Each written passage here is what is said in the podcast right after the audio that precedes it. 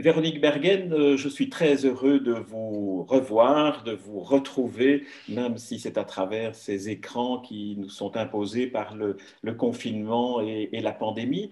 Et nous nous voyons à l'occasion de la parution d'un de vos derniers livres, parce que vous êtes euh, une écrivain polygraphe, si on peut dire. Vous avez une, une, capacité de, de, nous enchanter avec vos écrits qui se démultiplie dans des critiques littéraires, dans des essais philosophiques, qui est votre formation de base, dans des romans et dans d'autres, dans d'autres types de textes. Alors aujourd'hui, ce sont les nouvelles qui vont nous réunir, notamment par la parution du dernier euh, volume de Belgique, euh, le Belgique de Véronique Bergen, Belgique étant une collection qui euh, réunit différents auteurs et qui leur demande d'évoquer, à travers des nouvelles de fiction, d'évoquer librement ce que représente pour ces auteurs la ou les Belgiques. Alors, première question, Véronique Bergen, comment avez-vous appréhendé au moment où vous êtes, vous, êtes décidé à vous lancer dans cette aventure? Comment sont venues les premières images euh, tout d'abord, quand Xavier Van Van m'a proposé euh, donc d'écrire euh, dans cette collection qui a déjà de nombreux titres, moi j'ai toujours un sentiment de jubilation. Donc je me suis dit oui parce que la, Belgique, pour moi, bon, c'est bien sûr une terre extrêmement bigarrée, une, terre excentrique, peut-être parce qu'elle n'a pas justement la centralisation de, l'État français. Et donc j'avais pléthore de pistes pas auto-fictionnelles, puisque dans la collection, on préfère éviter euh, ce, genre de travers, mais je voulais prendre surtout des lieux euh, qui m'ont marqué dans l'enfance, des événements historiques qui sont toujours un peu à la lisière de, du clandestin ou, ou, de l'inattendu. Et donc le problème pour moi était d'amputer, euh, parce que j'avais beaucoup trop de sujets. Et comme tu l'as vu, j'ai commencé par Saint-Idesbald, on va y venir, on va y venir, ah, nouvelle méthode. Je vais trop vite. D'abord la démarche, d'abord la démarche de, l'ensemble. Quand, quand, quand, vous dites que euh, l'éditeur préférait ne pas euh, travailler sur de l'autofictionnel, est-ce que c'était une contrainte qu'il vous a imposée ou est-ce que c'est finalement un choix qui vous convenait? Oh, c'est un choix qui me convient complètement parce que de toute façon, je pense que même dans des, romans qui sont très hétéro-fictionnels, il y a moyen de parler de soi, mais avec des masques. Et donc, la, pratique de l'autofiction au, sens strict du terme euh, ne m'enchantant pas, c'était vraiment pas un problème pour moi. Au contraire, il s'agissait aussi de, prendre des événements historiques ou des lieux ou, des phénomènes euh, oubliés, cachés ou avoir une autre approche. et donc de quand même mettre au devant euh, un, un, certain regard ou une certaine appréhension très subjective des Belgiques au pluriel. Alors, votre recueil réunit dix nouvelles, donc on ne pourra pas les aborder toutes, mais commençons peut-être par la première que vous avez déjà évoquée, qui euh, se situe dans un lieu qui m'est cher aussi, qui est Saint-Idesval, qui est la côte belge. On y croise euh, euh, Paul Delvaux, dont vous donnez une description absolument fulgurante en, quelques lignes, de même que la description que vous en donnez de, Saint-Idesbald.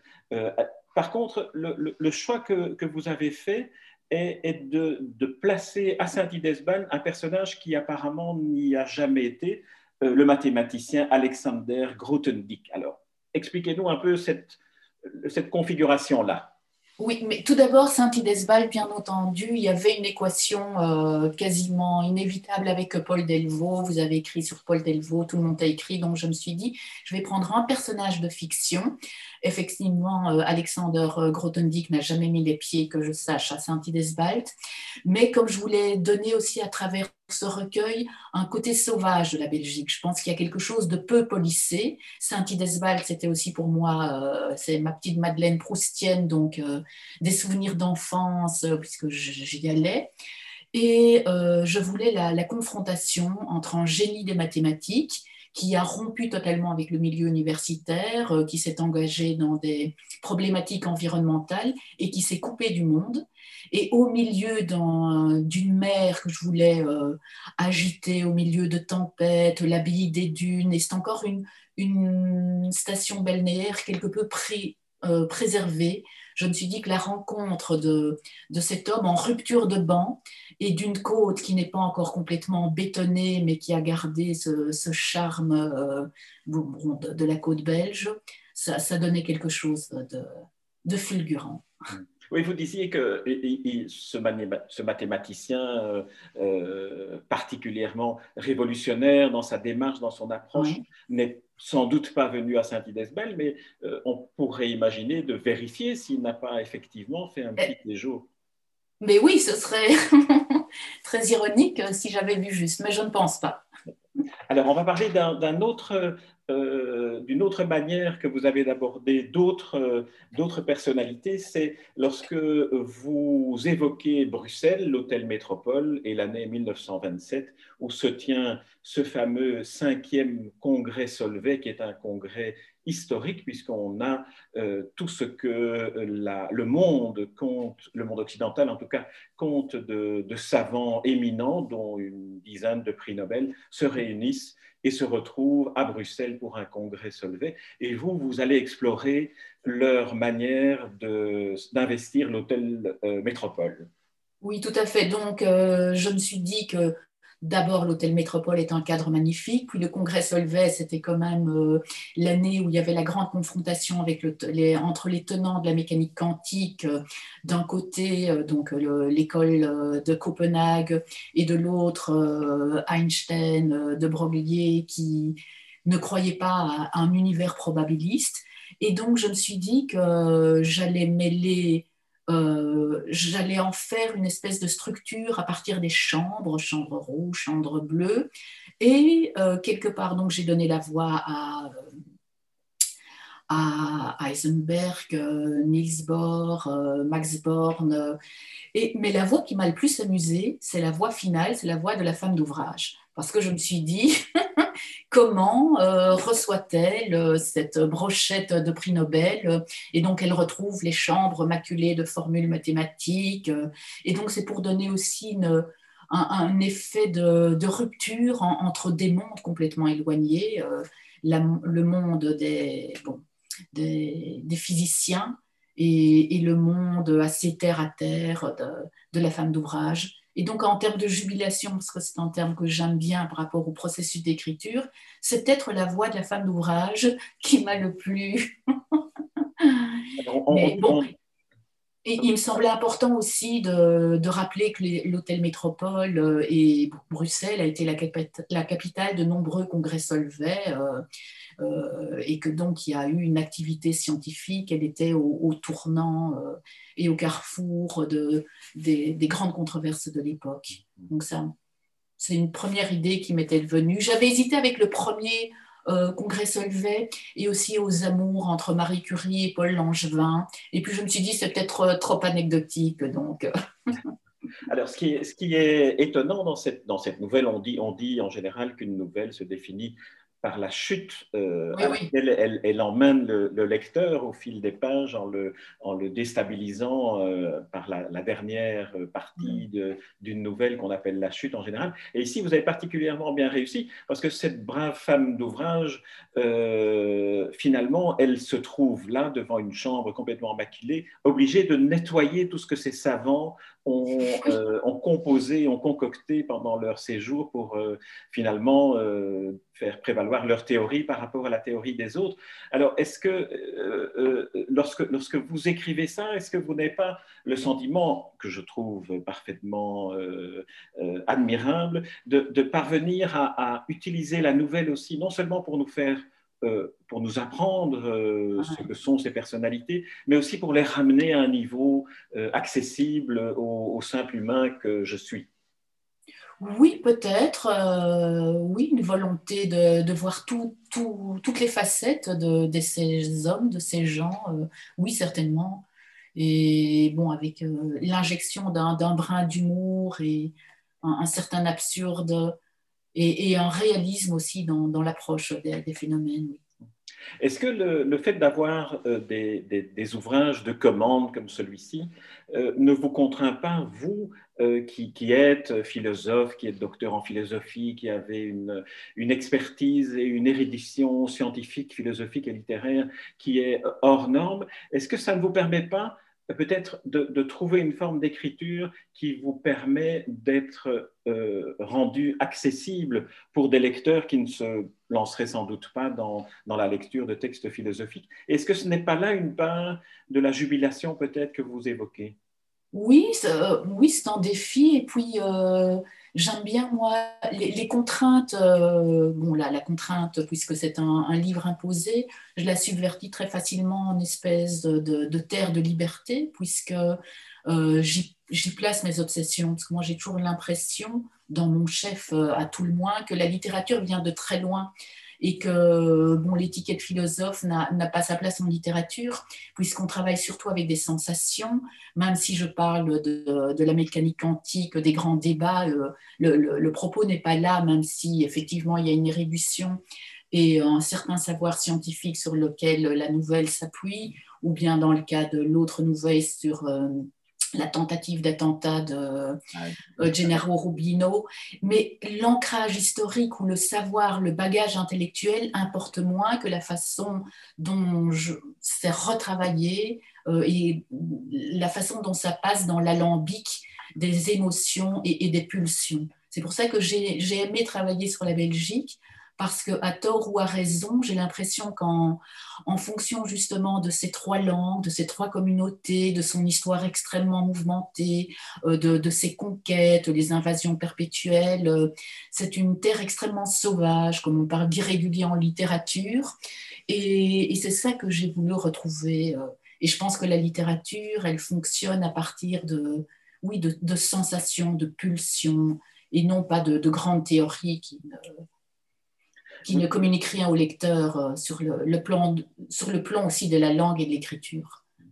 Euh, vous avez dit au début de notre entretien que l'autofictionnel se trouvait finalement non explicitement, mais, mais partout. Je pense qu'il euh, il se trouve euh, aussi dans certaines nouvelles où des préoccupations qui vous sont très chères, comme l'écologie ou la préservation du patrimoine, apparaissent, apparaissent vraiment très bien, comme quand vous, vous évoquez ce, ce château, château de Watermal-Boisfort et d'autres endroits que l'on découvre ou que l'on redécouvre grâce à vous et, dont on se dit quelle, quelle tristesse que certains d'entre eux aient disparu parce que vous les racontez avec tellement de, gourmandise et tellement d'envie qu'ils soient encore là, que d'une certaine manière, vous, vous, avez un acte écologique littéraire.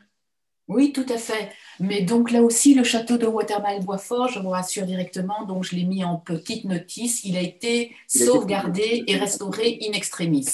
Mais donc c'est un château aussi que j'ai Bon, tout ce que je décris, même si je le mets euh, dans la bouche d'un narrateur masculin, euh, bon, on peut voir un, exercice de masque. Euh, et donc, c'est un château dont j'ai vu la, gloire et la déchéance tout au long de, mon adolescence.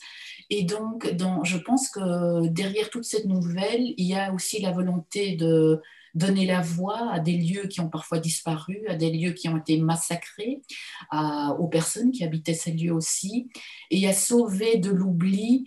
Euh, des pans d'histoire, des, tragédies. Moi, j'aime toujours, euh, c'est une évidence pour un romancier, mais les connexions entre la tragédie individuelle et la, tragédie collective.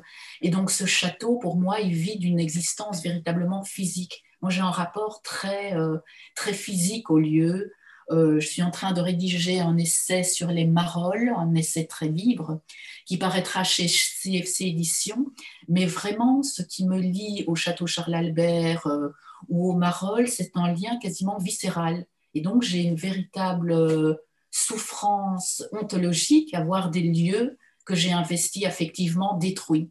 Et bon, la mer du Nord, là, c'est paroxystique, puisque on, assiste à un saccage des territoires qui est aussi un saccage de la liberté individuelle, puisqu'on vit dans une ville, on la fait vivre. Et donc, ce château, pour moi, c'est un personnage de roman. Il est autant personnage que les personnages eux-mêmes. Parce que j'ai un côté peut-être très animiste, comme quand on était enfant. Et donc, il y a des lieux, comme chez Proust, qui sont chargés d'une, d'un monde, de, tout un univers. Chez Visconti aussi. Donc, il y a, y a une espèce d'approche topographique euh, de, du réel. Oui, d'ailleurs, dans, cette nouvelle, pour y, pour y, revenir à la nouvelle consacrée notamment au château Watermal Boisfort, vous faites allusion à un moment donné à ce village complètement fantôme qui est devenu le village de, de Doux, où on, se dit on est plongé, en, vous suivant dans cette euh, pérégrination-là, on est plongé dans une ville fantôme qui est euh, effrayante.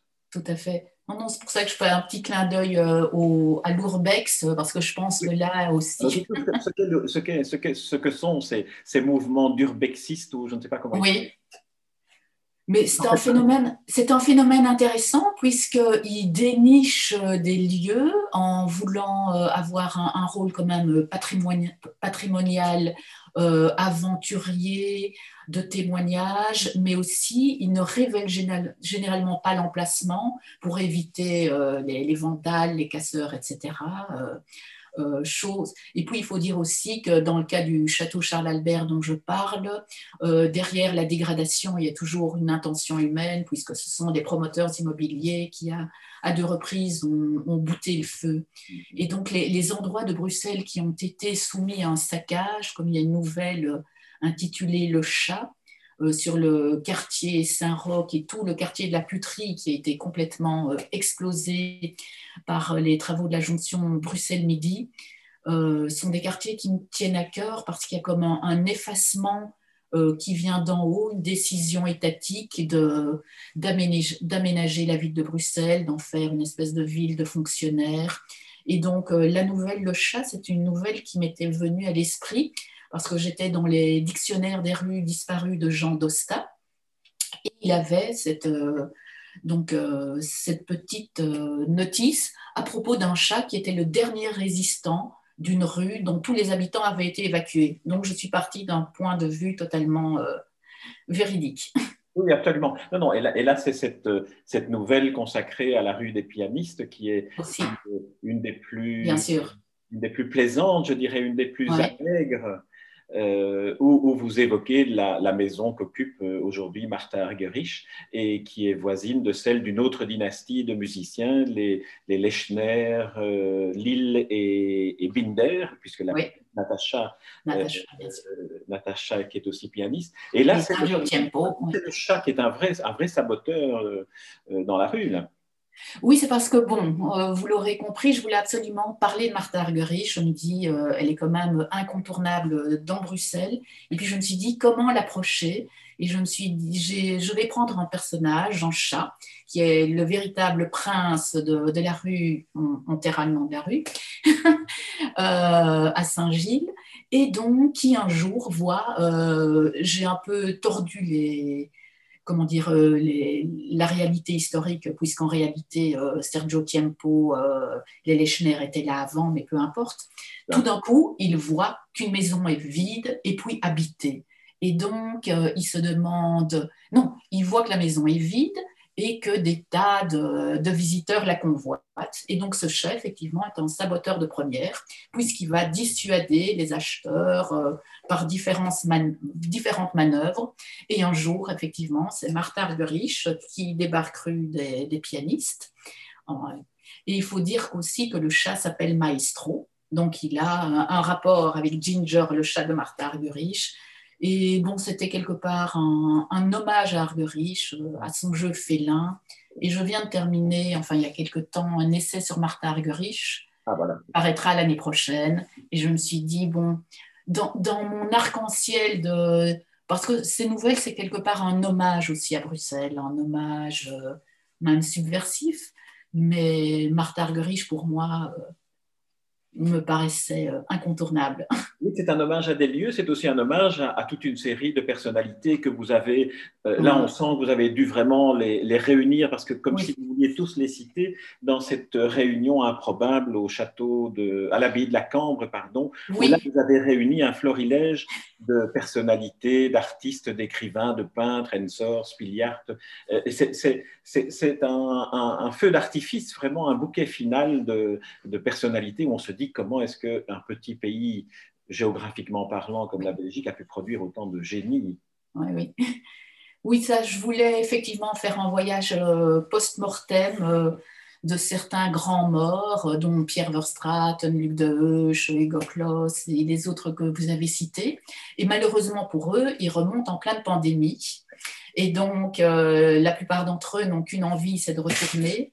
Euh, puisque la pandémie euh, signe quand même un, arrêt euh, des libertés. Et donc, j'ai pris quand même des personnalités aussi, généralement des créateurs, des penseurs, qui ont eu une, un, impact intellectuel, conceptuel et artistique assez considérable.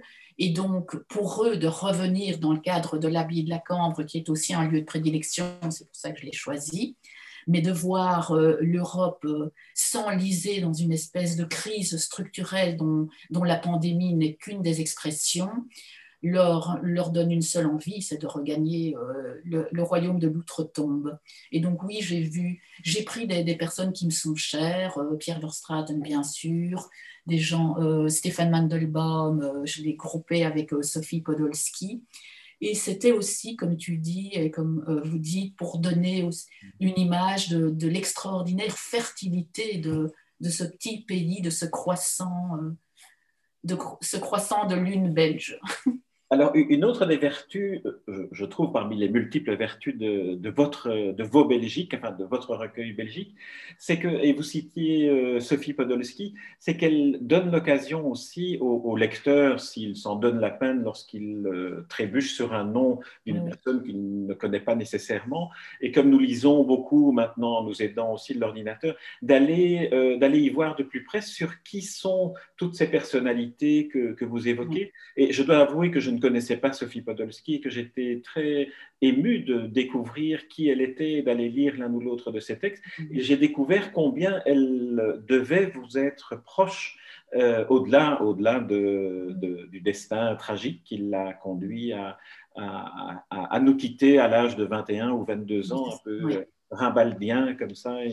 Et, donc, euh, pour ça, je recommande à ceux qui nous, qui nous écoutent et qui n'ont pas encore lu le livre de ne pas hésiter à aller, avec ce livre, explorer euh, toutes les pistes que finalement vous nous ouvrez, toutes les fenêtres qui sont entrouvertes par vous, et puis il faut y aller plus avant.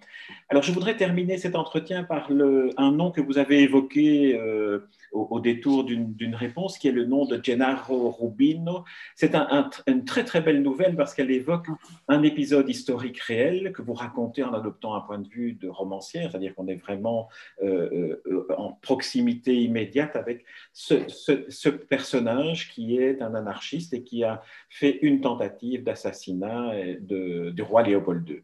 Oui je m'étais basée euh, fortement sur euh, le livre d'Anne Morelli, euh, à qui j'ai envoyé d'ailleurs ma nouvelle.